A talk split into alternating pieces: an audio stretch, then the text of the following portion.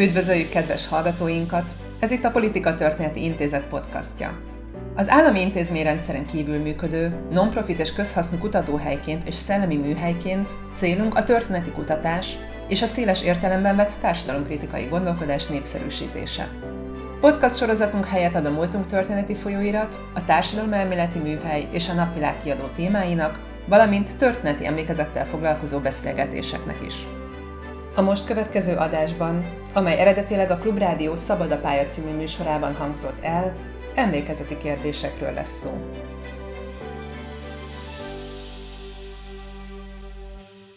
Üdvözlöm a kedves hallgatókat, ez a Szabad a Pálya című műsor, benne a Politika Történet Intézet Múltunk című folyóiratának képviseletében Csundelik Péter vagyok, történész, az LTBTK oktatója és az intézet munkatársa, vendégem pedig Koloncai Gábor lesz, történész, középkorász, a CEO professzora. Én is üdvözlöm a hallgatókat. A mai alkalommal az augusztus 20. ünnepségek kapcsán az Árpád-kori szentkultuszokkal fogunk foglalkozni, helyesebben az uralkodó szentek problémájával.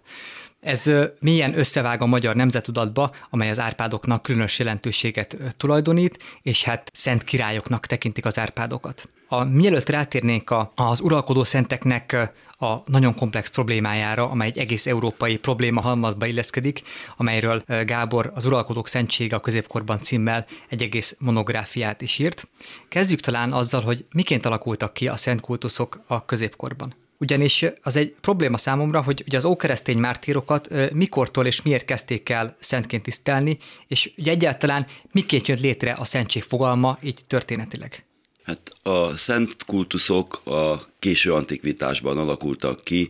a második, harmadik században is, ahogy mondtad, a mártíroknak a kultuszából. Az volt az elképzelés, hogy a mártírok, akik vértanú halált haltak, és ezzel a hitükről így tettek tanúságot, azok a haláluk után rögtön a mennybe kerülnek, és a mártirok egyúttal közvetíteni tudnak a itt maradtak, az élők, a keresztény közösség ügyes-bajos dolgaiban, és ezért akkor, amikor a mártírok mentek a kivégzésre, már akkor kérték őket, hogy valamilyen módon majd képviseljék az érdekeiket a haláluk után. Ezután a harmadik, negyedik században, tehát akkor, amikor Nagy Konstantin után a kereszténység az megszűnt üldözött vallás lenni,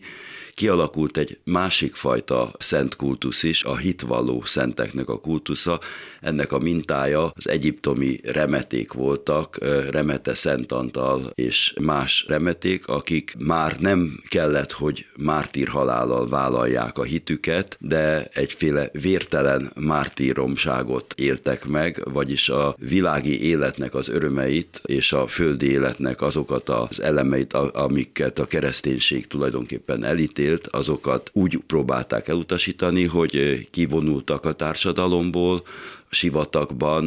nagyon mostoha körülmények között éltek, aszkétikus életet folytattak, kitették magukat mindenféle viszontagságnak, böjtöltek, kőágyon aludtak, és így tovább, és ezzel egyféle ideális keresztény életvitelre adtak mintát. A hitvalló szentek azután, egy idő után a keresztény közösség vezetői közül is kikerültek, tehát például a püspökök, akik a legfontosabb ilyen vezetők voltak, és Túri Szent Márton, akinek a története Pannoniához is kötődik, hiszen itt született, egy idő után, miután remete meg szerzetesi életet folytatott, utána egy keresztény közösség vezetője lett Turban, és ott is példát mutatott, hogy egy ilyen keresztény vezető az milyen ideális életformát tud folytatni. A kora középkorban tehát a mártír szentek, kora középkorban itt most akkor az 5.-6. századot értem, a mártír szentek mellett akkor a hitvalló szentek is egyre nagyobb tiszteletnek örventek, még hozzá kell tenni, hogy a remete közösségek után szerzetes rendek alapultak, és Nurciai Szent Szent Benedek, aki ennek egy legfontosabb figurája, akiről szintén született akkor Szent Életrajz Nagy Szent Gergely pápa írta, és ezek a szentek valamilyen mintát próbáltak adni. Tehát a kérdésre tulajdonképpen az a válasz, hogy a kora középkorban a szentek az ideális keresztény élet mintái voltak, és egyúttal olyan személyiségek, akiknek a kultusza, vagyis a holttestüknek, az erekjéiknek a kultusza, az kiegészítette, sőt azt lehet mondani, hogy központi helyre került a keresztény kultuszban, mert közvetlenül minden egyes közösség számára, ahol egy-egy ilyen szentnek az erekjéi voltak, egy idő után ezt elő is írták, hogy a templomoknak az oltára kellett, hogy tartalmazon valamilyen szent erekét, az egyúttal biztosította azt, hogy hozzájuk lehet fordulni védelemért, a mindenféle probléma megoldásáért. Ők voltak azok, akik közvetlen kapcsolatot létesítettek, tudtak fenntartani az egyház, a papok, a püspökök közvetítésével együtt Istennel ez az erekje kultusz, ez, ez az, ami engem leginkább a bálványimádásra emlékeztet, vagy leginkább vagy a vallásosítnek egy kereszténységet megelőző arhaikus formáira, és aztán hát ez lett később a legproblematikusabb, hiszen elég hamar egy nagyon komoly kereskedelem ráépült az erekjékre. Kereskedelemmel, csempészéssel, erekje rablásokkal, vagy erekének gondolt erekje tárgyaknak, áltárgyaknak a megszerzésével. Megvédeném az erekje kultuszt egy kicsit, ugyanis arról van szó, hogy igazából az erekjék kultusza az a halott kultusznak egy formája, ami az antikvitásban is volt. Nem annyira a bálványimádás, mint inkább a személyhez kötődő emlékezet és a vele az ősökkel vagy a múltban tisztelt személyiségekkel való kapcsolatnak egy olyan formája, aminek egy tárgy adott egy konkrét valóságot. Az erekje volt az, ahol ég és föld találkozott tulajdonképpen. Az erekjék révén a kora középkori szent kultusz jegyében azt gondolták az emberek, hogy a szent egyszerre van jelen a földön, azon a helyen, ahol az erekjéi vannak, sőt, mint hogy az erekéket feldarabolták, több helyen is egyszerre jelen tudott lenni, és az égben.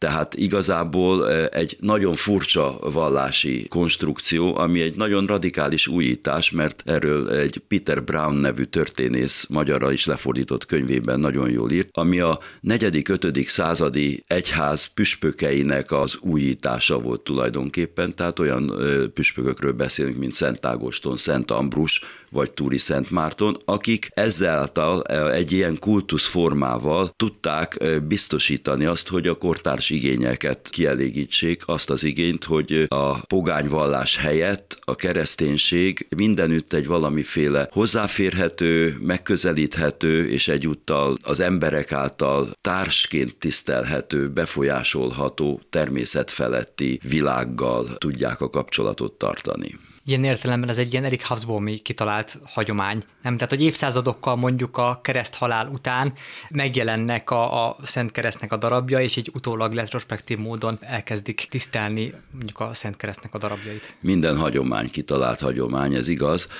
ami a Szent Keresztet illeti, ennek is megvan a maga története, és Ilona Eléne Konstantin anyja az, aki külön ásatásokat folytatott, és a Szentföldön fellelte a, a, az eredeti Szent Keresztet. Hát most tudjuk azt, hogy az ilyen ásatások azok mennyire biztosak vagy nem biztosak, de a lényeg az, hogy egy adott helyen megtalált Szent Kereszt ezután nagyon fontos kultusztárgy is lett, és valóban a szentek erekjéi mellett egy még fontosabb, még jelentősebb sorozat az Krisztushoz és a Biblia történetéhez kapcsolódott. De a visszatérve a szentek erekéjére, itt valóban arról van szó, hogy a szentek földi maradványait az őket tisztelő közösség mindig nagy becsben tartotta, ami tulajdonképpen nem tért el nagyon a halott kultusz egyéb formáitól se, illetve abban az értelemben tért el, hogy ezek az erekék a hívők szerint csodatevő erekék voltak, és az erekéknek a megérint megemlítése az erekjéknek a kultuszban való tisztelete, az egyúttal azt is jelentette, hogy ott akkor a betegek meg tudtak gyógyulni, a hadsereg az elvitte az erekjéket, például Szent Mártonnak a fejét csatába, és azt remélte, sőt meg volt győződve, hogy ha győztek, akkor az a szent segítségének volt betudható. Egy idő után a szent képek is hasonló funkciót kaptak Bizáncban, például amikor ostromolták Konstantinápolyt, akkor Szűz Mária kép képeket tettek a bástyára, hogy visszaverje az ostromlókat. A szentség attribútumai közül mikor jelent meg a csoda? Tehát eddig beszéltük azokról az értékekről, hogy valaki áldozatot hoz a közösségért, beszéltünk arról, hogy valaki lényegében kivonul a közösségből és feláldozza a saját társadalmi kapcsolatait, meg lényegében az életét a hite megvallása miatt. A csoda mikor jelenik meg? A csoda kezdettől fogva, a, a csoda ugyanis a természet feletti hatalom megnyilvánulása. A csoda az, amikor Istenhez fohászkodva valamilyen olyan dolog történhet, ami egyébként normális módon nem történne meg. Csatában a győzelem, az is tulajdonképpen csoda, hiszen még Nagy Konstantin is a Milviuszi csatában, ugye, hogy ebben a jelben győzni fog, ezt látta,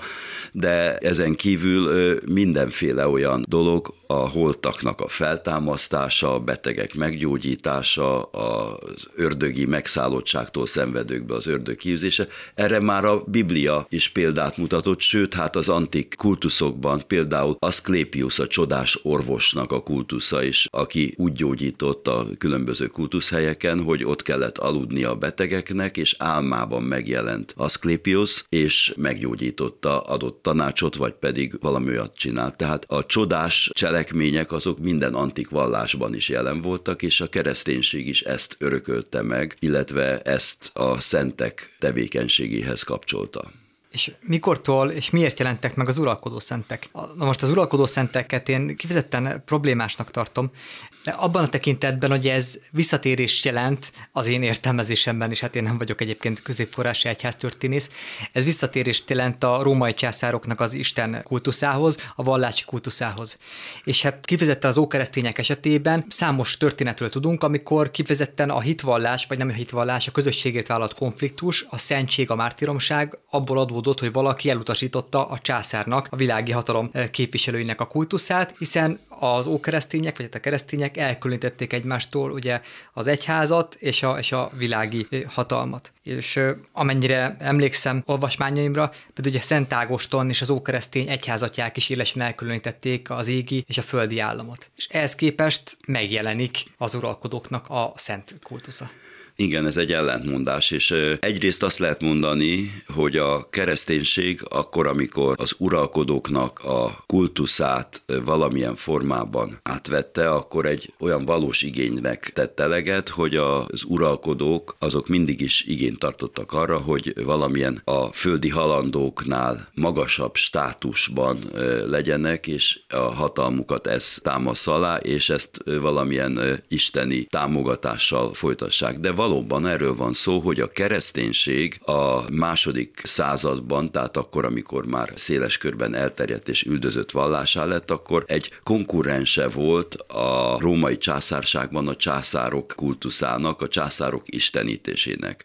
ami egyébként minden antik államra jellemző volt, a egyiptomi fáraókat természetesen isteni lénynek tekintették, nagyon gyakran Istentől származónak, de a mezopotámiai uralkodókat is, vagy ott van Nagy Sándornak a példája, aki a görög demokráciákból jött, de nagyon hamar aztán végül is, amikor Egyiptomban és közel-keletre került, akkor istenként tiszteltette magát. Ugyanezt akár el lehet mondani a római császárokról is, Julius Cézár volt az, aki Divus Juliusként az először isteníteni próbálták, és valóban a császárokat, azokat egy idő után eh, isteni eh, lénynek tartották. Ezt fejezte ki egyébként a császár kultusz is, az oszlopok, amiken eh, a császárnak a szobrai voltak. Na most a kereszténység azt mondta, hogy nincs más isteni uralkodó, csak Jézus van, a túlvilági uralkodó, és ezért megtagadták, hogy áldozzanak a császároknak, és valóban ez egy ellen ellentmondás, hogy a császárság mártírjai egy idő után maguk is el tudták volna fogadni azt, hogy valakit, egy uralkodót, a szentként tiszteljenek.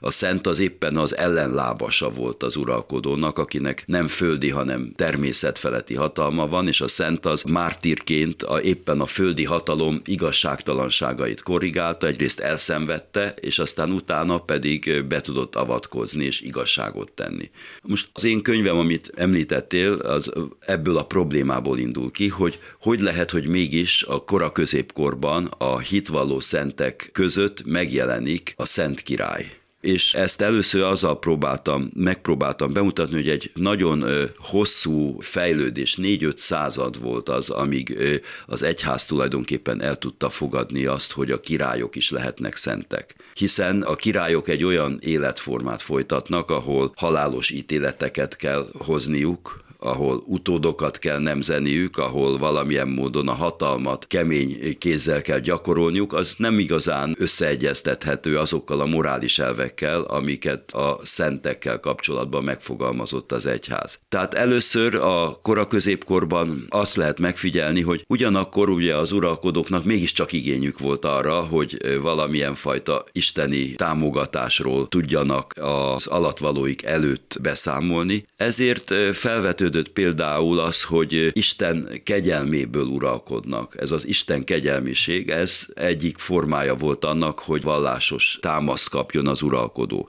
Másrészt átvettek egy pár ilyen antik szertartást, átvették a trón intézményét, ez már a kora középkori államoknak, karolingoknál, vagy a koronázást, ennek egyébként volt egy átörökítője az, a római császárkultusz. Ilyen elemeit Bizáncban meg lehetett találni, és Bizánc a kelet-római császárság az egész a középkor végéig tovább vitte ezeket az elemeket, és ezek is fontosak, ugyanis arról van szó, hogy a, természet feletti státusnak a bemutatása az nem pusztán abban nyilvánul meg, hogy isteni lénynek tekintenek valakit, hanem mindenféle szertartásos elemmel. Tehát például a bíbornak a használata, ez egy ilyen elem volt már a médek meg a perzsáktól kezdve, amit megörökölt Róma és megörökölt Bizánc. Tudjuk azt, hogy például a bíborban született, az is egy ilyen kivételes státus szimbólum volt. Ugyanígy a trónterem, a trón, a baldahin, a korona, ezek mind olyan elemek voltak, amik szakrális szimbólumok voltak, és ezért például egy uralkodó, amikor belépett abba a pozícióba, hogy természetfeletti státust kap,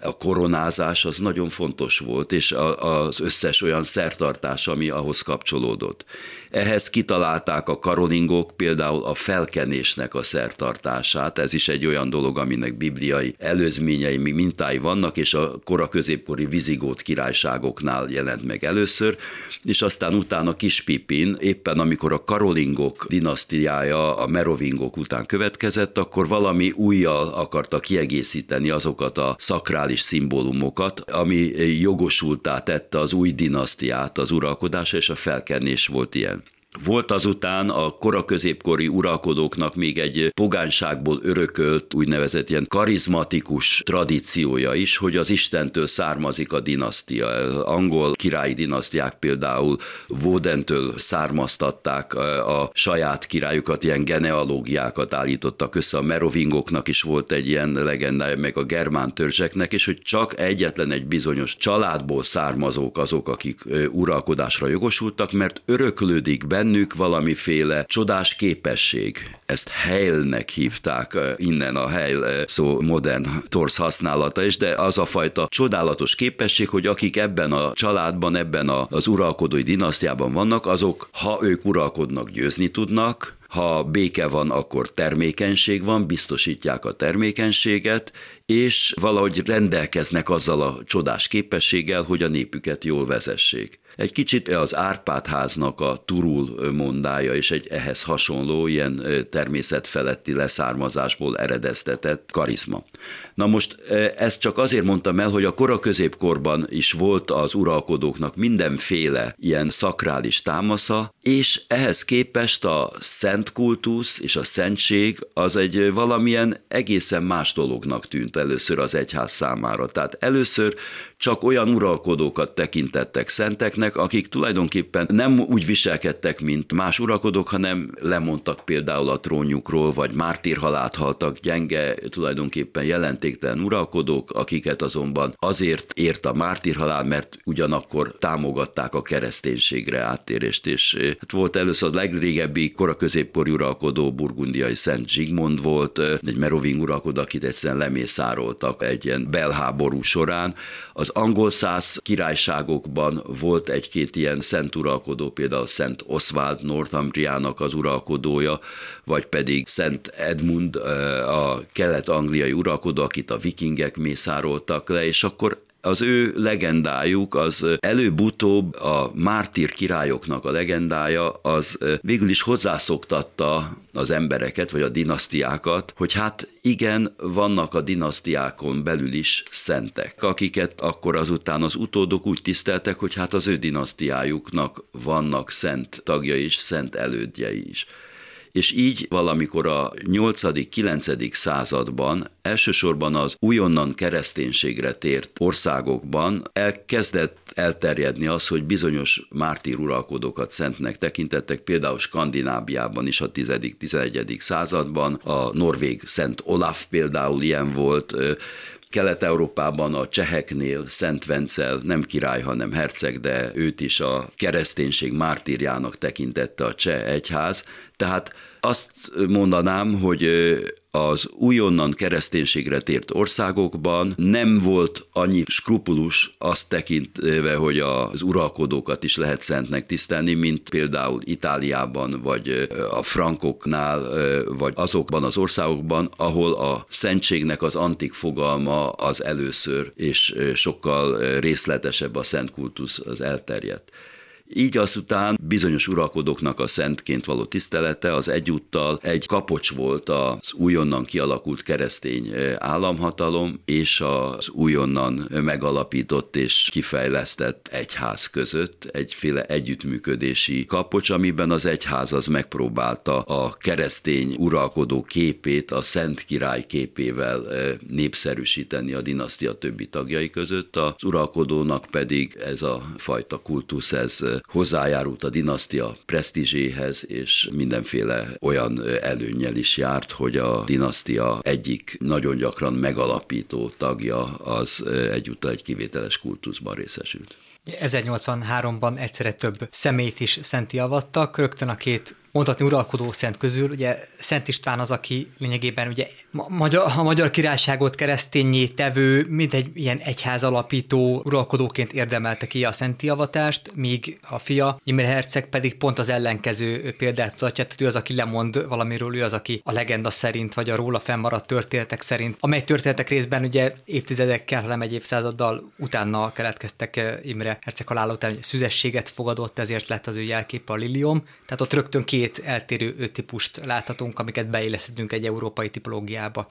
Ha most akkor áttérünk a tulajdonképpeni témánkra, a magyarországi szentkultuszokra, akkor először is el lehet kezdeni gondolkodni, hogy hát többféle szent király típus van, és a szent királyok között a kora középkori mártír szent királyok után Magyarországon és Szent István személyében egy új típus jelenik meg. Az az uralkodó, akit már nem a mártír halála miatt, hanem a tettei miatt tisztelnek szentként apostol uralkodó, tehát az országának a megtérítésért. Ez egyébként jelen volt korábbi mártír uralkodóknál is, tehát Szent Oswaldról vagy Szent Olafról is, a norvég Olafról is elmondják a legendák, de Szent Istvánnál a mártíromságnak az eleme az hiányzik, Ehelyett viszont nagyon sok olyan dolgot tulajdonít neki a kultusza, az egyház szervezéstől, az uralkodónak egyéb ilyen, azt lehet mondani, hogy a Rex Justus, a helyesen uralkodó, uralkodó kép különböző tényezői, tehát a, támogatja az egyházat, támogatja a zarándoklatokat. Ez Szent István korában nagyon fontos volt, hogy a szentföldi zarándoklatoknak a Magyarország kereszténységre térítésével megnyílt egy olyan szárazföldi útja, ami nagyon fontos volt a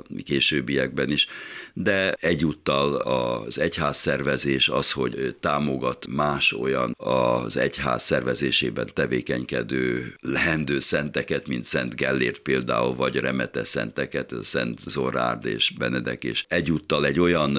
módon uralkodik, ami mintája lehet a keresztény uralkodóknak, ezt jelképezi a neki tulajdonított, valójában nyilván egyházi emberek által megfogalmazott intelmek Imre fiához, tehát egy uralkodó tükröt adott a fiának, amiben a fiát megpróbálta egy igazi, jó elvek szerint működő keresztény uralkodóvá nevelni, tehát nagyon sok ilyen elem van ebben a kultuszban, ami egészen új ebből a szempontból. Tehát István az első olyan szent uralkodó, aki középkori Európában, aki a mártír halál nélkül kapja a szent tiszteletet. Egyébként abban a korban, amikor ő élt, több ilyen kultusz alakult, tehát ez mutat egy új korszakot is a szent uralkodóknak a történetében a 11. században, tehát az angol hitvalló Edward például, őt is meg lehet említeni, és hát más országokban is ilyen szent kultuszok alakulnak, tehát például a kievi Ruszban Vladimir szintén, aki a kereszténységre áttérésnek a kezdeményezője, és neki két mártírfia Boris és Gleb, az ő kultuszuk is ugyanebben az időben indul. Tehát ez azt lehet mondani, hogy Szent István kultusza egy alapvető újítás volt. Na most ez az újítás és mindjárt majd Imrére is rátérek, de ez egy másik kérdés. Ez az újítás, ez igazából nem is Szent István életében, vagy közvetlenül halála után, hanem eh, Szent László korában következett be, tehát amire minden kultusznál figyelni kell, és minden kultusz megértéséhez tudni kell, az, az hogy milyen pillanatban alapítják azt a kultuszt, és ez a 1083-as szentjavatás,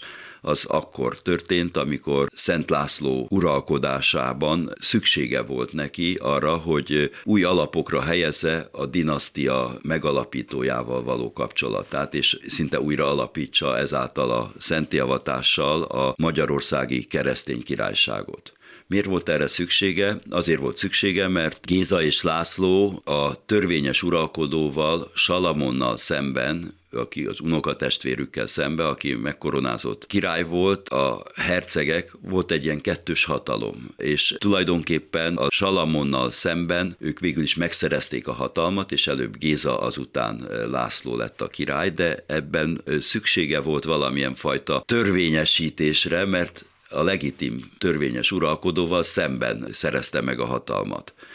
És hát ez a szent javatás történeteiben is kiderül, hogy az egyik feltétele annak, hogy István sírját fel tudják nyitni, az az, hogy a börtönben levő Salamont kiengedjék. Tehát ez volt az egyik része a dolognak, a szent javatásnak. Volt egy másik része, még fontosabb, hogy tudjuk ugye, hogy Imre előbb meghalt, mint István, és Istvánnak fiú ágon nem volt utódja, és ezért azután az az ág így megszakadt, és utána a pogánylázadás halála után, ugye 1046-ban jött a pogány, 1038-as halál után 1040-ban a pogánylázadás, és akkor az István által megvakítatott Vazulnak a gyermekei András és Béla lettek az uralkodók, és ugye Salamon András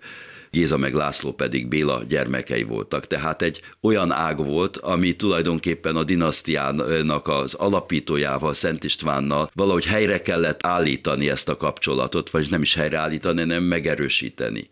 Tehát ez a szentjavatás, ha Szent László oldaláról nézzük, akkor egy nagyon tudatos, ilyen hatalmi logikába illeszkedett, aminek persze támogatója volt az egyház is, László volt az, aki törvényeivel és országszervezésével nagyon sok szempontból támogatta és újra megszilárdította a keresztény egyháznak a létét Magyarországon, és ennek részeként az, hogy ő Szent István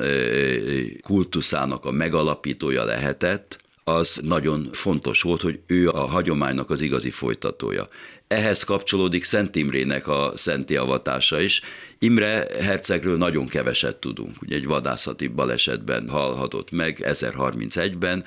és hát egy nagy ö, tragédia volt ez Istvánnak, aki akkor elvesztette a lehetséges utódját, és az, hogy az ő élete mi volt, azt a 12. századi legendából nagyon nehezen lehet rekonstruálni, ugyanis egy legenda az azután ezt megpróbálja valamilyen fajta ideálhoz illeszteni, és valamilyen ideál megtestesítőjének lenni, és gyakran az olyan uralkodó szentek, akiknek nem volt gyerekük, akkor ezt az egyháznak egy új nagyon sok szempontból jelentős törekvéséhez illesztették. Az egyházreform a 11. században célként tűzte ki azt, hogy a papi nőtlenséget azt mindenképpen be kell tartani, hogy az egyház képviselői azok valamiféle morális tökéletességgel is tudjanak fellépni, ennek volt az egyik jelképe a papi nőtlenség, a cölibátus, és ehhez az eszményhez illeszkedett az is, hogy akkor bizonyos uralkodókról, akiknek nem volt gyermekük, azt mondták, hogy hát még uralkodóként is azért nem volt gyermekük, mert hogy ők is tartották magukat ehhez a vallási elfhez. Ilyen volt második Henrik császár is egyébként, aki Istvánnak a sógora volt, Gizellának a testvére, eh, István feleségének, eh, tehát akkor rokoni kapcsolatban is volt Imrével, egyébként még a név is eh, Imre, és a Henrik, Henriknek is nevezték időnként Imrét, így alakulhatott ki az, hogy Imre az a szüzesség erényével jeleskedhetett. És a legendája aztán azt is írja, hogy ő végül is akkor ezt hogy gyakorolta az életében, de hát ezek mind ilyen kitalált történetek. A lényeg leginkább az, hogy valóban fontos volt László számára hogy nem csak Istvánt, hanem a István fiát Imrét is szenté avassa, valamilyen módon ő lett Imre helyett Istvánnak a valódi utóda, és ugyanazokkal az erényekkel ékeskedett, mint, vagy nem ugyanazokkal, mert a szüzességgel nem, de hasonló erényekkel, mint amit István javasolt az Imre herceghez intézett intelmeiben a pápai államnak nem voltak ellenére ezek a 11. századtól megsokasodó uralkodó szentek és az uralkodói szent kultuszok, hiszen ezzel lényegében az investitúra harcokban abszolút riválisokként jelenhettek meg, szakrális riválisokként. Ez nagyon jó történeti kérdés, igen. Valóban ez volt a helyzet. Hetedik Gergely pápa, aki ugye negyedik Henrikkel konfliktusba került, a kanosszajárás története ehhez a konfliktushoz kapcsolódik, azt mondta, hogy az nem is igaz, hogy uralkodókból igazából szentek lehetnek, csak pápák lehetnek szentek, de nem uralkodók, és nagyon élesen bírálta a szent király kultuszokat. Abban az időben fontos tudni, hogy a szent kultuszok nem a pápaság kezébe voltak, azt a helyi egyház, a püspök, eh, ha elfogadott valakit szentként, akkor az szent volt de éppen ezzel szemben a pápasság megpróbálta maga kezébe venni ezt, és a 13. századra ez egy pápai privilégium és monopólium volt, hogy valakit szentnek eh, lehessen kinevezni. Tehát a 12. század az éppen az az évszázad volt, amikor ez a nagy harc volt pápaság és császarság között, komoly riválisa volt a pápaságnak Barbarossa Frigyes, és valóban a császár is azt mondta, hogy ő a legfőbb közvetítő Isten és a földiek között, és az egyház csak a beosztottja. Az egyház, a pápaság és az egyház általában azt mondta, hogy nem, nem, ők a legfőbb közvetítők, és az, hogy a király fejére ők teszik, vagy a császár fejére a koronát, ez egyúttal nekik adja az elsőbséget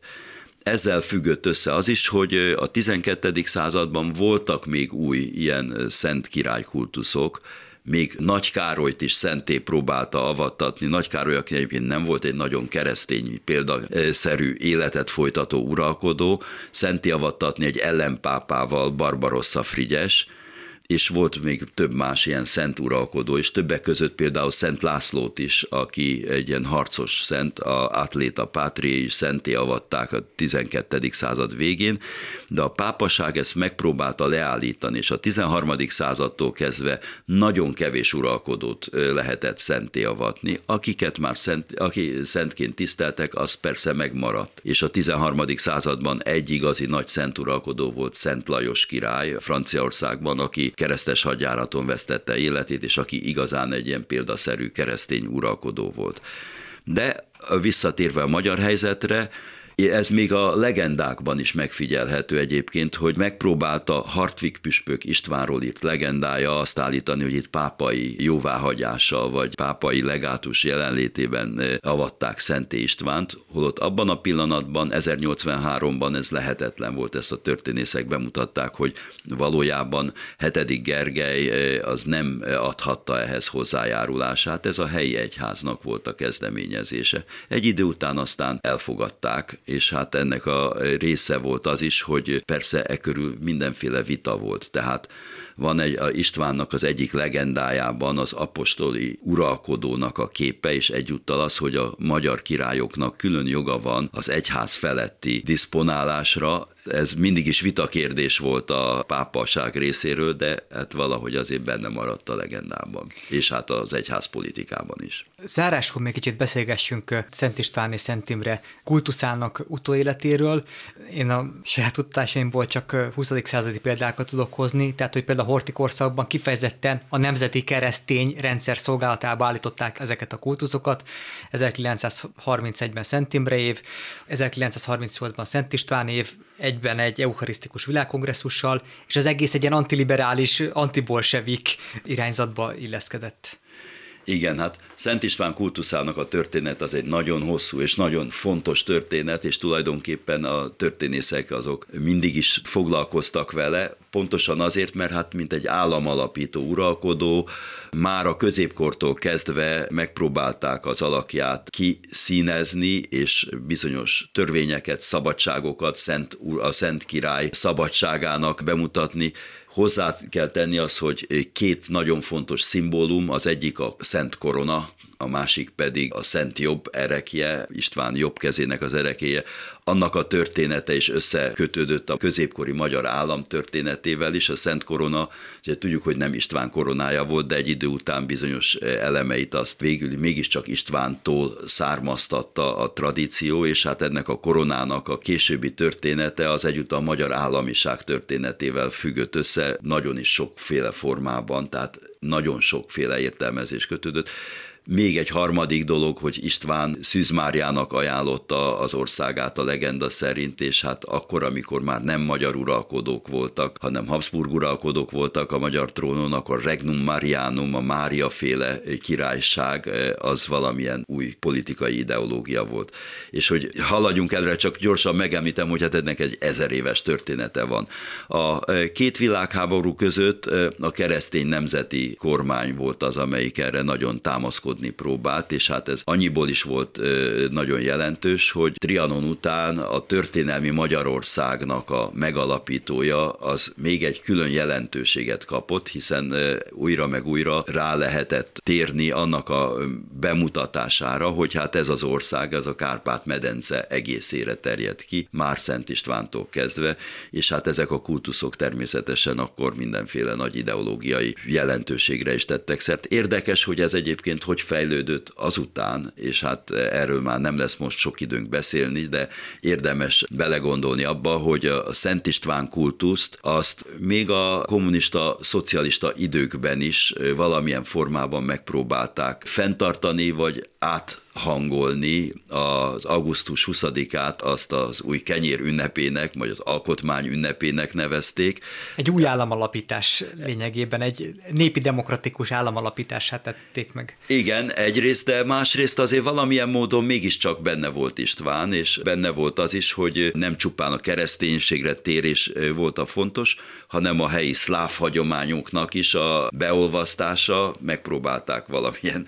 ilyen formában átértelmezni, és azután nagyon érdekes, hogy hogy jött elő a 70-es, 80-as években újra a Szent István kultusz egy másik formában. Ugye 1988-ban volt egy, Szent István évés konferencia, és a 80-as években eh, jött az István a király nevű rockopera, ami egy új nemzeti kultusz objektum lett, ami Istvánnal és István kérdésével kapcsolatban egy nagyon nagy közönség számára megvitathatóvá tett egy olyan kérdést, ami egyébként már az egész 20. században jelen volt. Az egyik részről ugye István a nyugathoz való kapcsolódást, a kereszténységet, az újféle államalapítást jelentette, de Istvánnak a harca koppányjal és a leszámolása a pogány hagyományokkal az egyúttal azt az állandó magyar ilyen nemzettudat problémát vetette föl, hogy mi most nyugathoz vagy kelethez tartozunk, és a koppányjal kapcsolatos kultusz, amivel most szintén elkezdenek foglalkozni történészek,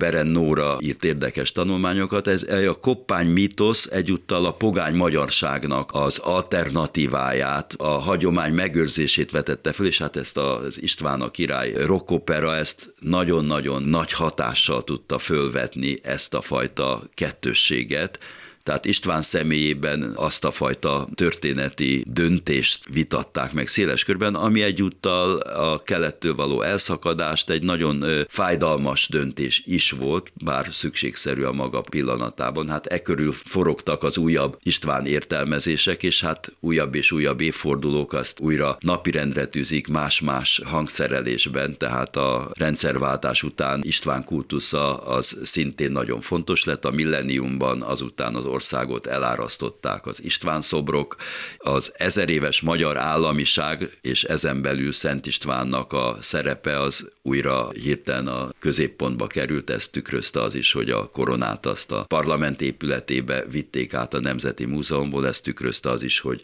ez a Szent Istváni keresztény államalapítás gondolata, ez mindenféle törvénybe és egyéb szertartásba is belekerült. És hát aztán ezzel élünk azóta is. Köszönöm szépen a beszélgetést. Kranice Gábor volt a vendégünk, a CEU professzora, akivel az Árpád házi uralkodó szentekről, Szent Istváni Szent Imre kultuszáról beszélgettem magam. Csundelik Péter, az LTBTK oktató és a Politika Történet Intézet munkatársa. Köszönöm szépen még egyszer. Köszönöm szépen a meghívást.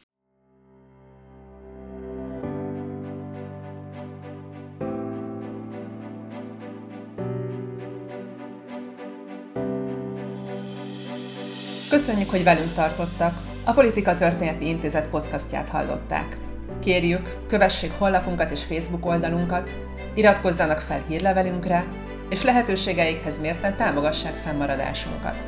Működésünk ugyanis csak rövid távon biztosított. Az ehhez szükséges információkat megtalálják mostani adásunk leírásában. Várjuk Önöket legközelebb is!